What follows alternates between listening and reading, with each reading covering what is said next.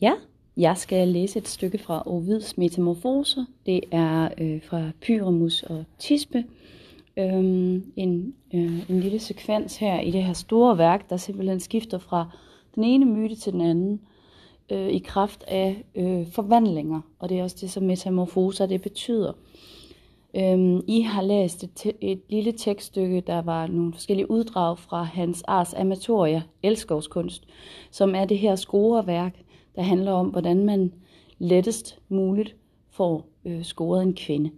Og her der har vi så øh, øh, nogle lidt mere sådan mytiske fortællinger, kan man vist godt sige. Det, øh, ja, det, det, det er meget øh, nuttet, og jeg håber, I kan se, øh, at, øh, at der i det her øh, lille stykke, det rummer et ret stort tragisk potentiale, så hvis man synes, det var spændende at læse tragedie, så kan man øh, eventuelt øh, drage nogle paralleller dertil. I hvert fald, så skal vi have lov at få det her indblik i Ovid, som er lidt mere end, end bare en øh, scorekal, synes jeg. Okay, jeg læser op. Tispe og Pyramus, han den flotteste fyr af de unge. Hun den dejligste glut af alle Østerlands piger boede dør om dør i den stad, som Semiramis siges at have bygget og kranset med vældige mure af teglsten. Som naboer så de hinanden, og dermed begyndte det hele. Kærlighed blev det så til, og gifte sig havde de gerne, men deres fædre forbød det. Dog kunne de ikke forbyde kærlighedslugen at flamme i begge de to unge hjerter. Ingen er vidne om det. De taler med tegn og med blikke.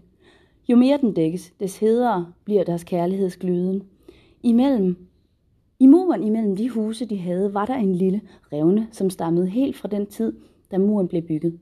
Årene gik, og ingen så fejlen. Først I lagde mærke til den. Hvad ser ikke elskov? Og gjorde den til en passage for jeres stemmer. Igennem den, igennem den nåede blot ved en visken søde, forelskede ord fra den ene frem til den anden. Ofte, når Tisbe var her, og Pyramus der, og de havde mærket hinandens begærlige åndedræt, måtte de sige, grusomme væg, hvorfor skiller du to, der elsker hinanden? Var det så slemt, om du lod os nyde den fulde forening? Eller, hvis det er for galt, at du lod vores kys slippe igennem? Ikke fordi vi ikke må takke dig for, at der dog er vej for kærlige ord til hinandens elskede ører. Således lød deres klager på hver sin side af muren.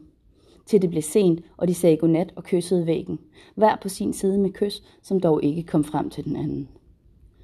Morgenstunden, der fulgte, jo nattens stjerner fra himlen. Dukken på græsset forsvandt for solens varmende stråler.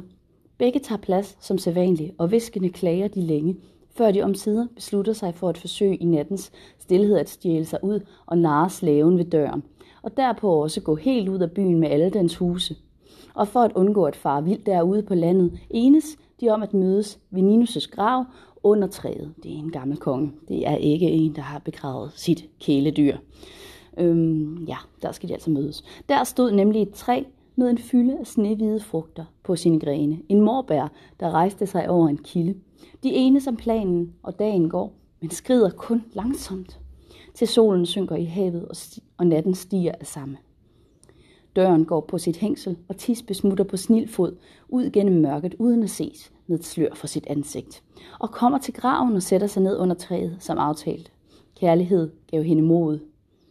Men se, der kommer en løve med blod af flænsede okser omkring sine frodende kæber, for at få stillet sin tørst i kildens kølige vande.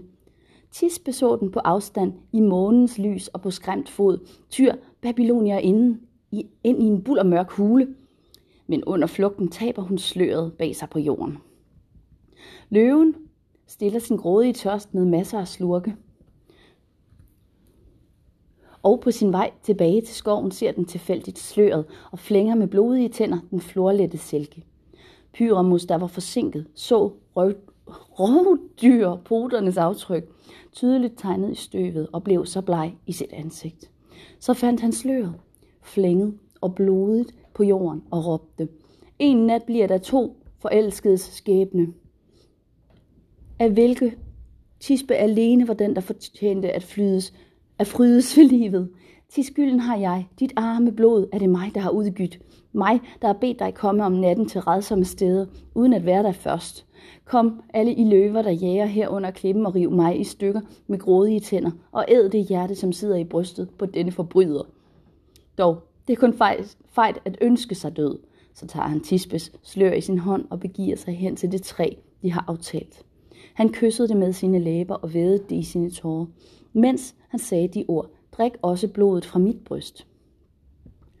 Dermed drog han sit svær af skiden og stak det i livet ind midt i kroppen, ikke? Og uden at tøve, trak han det ud af den rygende vunde af såret. Døende lå han på jorden, og blodet sprøjtede i vejret. Ganske som når der er sprunget et rør, fordi blyet er tæret, og vand kommer vistende ud af et hul, der er næsten usynligt, og væser tværs gennem luften i lange, pulserende stråler. Træets frugter bestænkes af blodet, og farven forandres og bliver sort, mens roden drikker af blodet og giver purpurskær til de bær, der hænger under dets grene. Der har vi en forvandling her, ikke også? Træet, der skifter farve, eller bærene, der skifter farve. Tispe er bange endnu, men vil ikke skuffe sin elsker. Hun våger sig frem og søger ham både med øje og hjerte. Ivrig for at fortælle, hvor stor en fare hun var i. Stedet fandt hun og kendte da også træet på formen, men bærenes farve er sær. Måske er det ikke det samme. Mens hun tænker, ser hun en blodig krop, som i krampe vælter sig rundt, og hun standser forskrækket og bliver så bleg som buksbommens ved, altså som træet i en buksbom, og mærker et, et gys, som når vandet på havet kruses og kreppes, når ilingers pust bestryger dets flade. Øh, nogle kraftige vindstød. Men da hun efter en stund kan se, det er ham, som hun elsker, slår hun sig på sit uskyldige bryst med lydelig klage, flår sig i håret og kaster sig ned på sin døende elsker, fylder hans sorg med gråd og blander hans blod med sin tårer, fælder, øh, fester et kys på hans iskolde kind og råber i smerte. Pyramus, hvilken forfærdelig skæbne har taget dig fra mig? Pyramus, svar, det er Tispe, din allerkæreste Tispe. Hør dog, så slår dog øjnene op. De er lukket og trætte. Pyramus åbnede ved synen af Tispes navn sine øjne. Tyngede døden. Han så sin Tispe og lukkede dem af dig. Da pigen fik øje på sløret og så, at sværet var draget. Af elfenbenskeden råbte hun, Ak, din hånd og din elsker endte dit liv, men er min hånd svag, til det har den styrke. Kærlighed skænker mig kraft til at støde mig sværet i hjertet. I døden følger jeg dig, og skal kaldes den arme, der både voldte og fulgte dig i den. Og vi, som elskede hinanden til døden og skilte, vi to skal end ikke skilles af døden.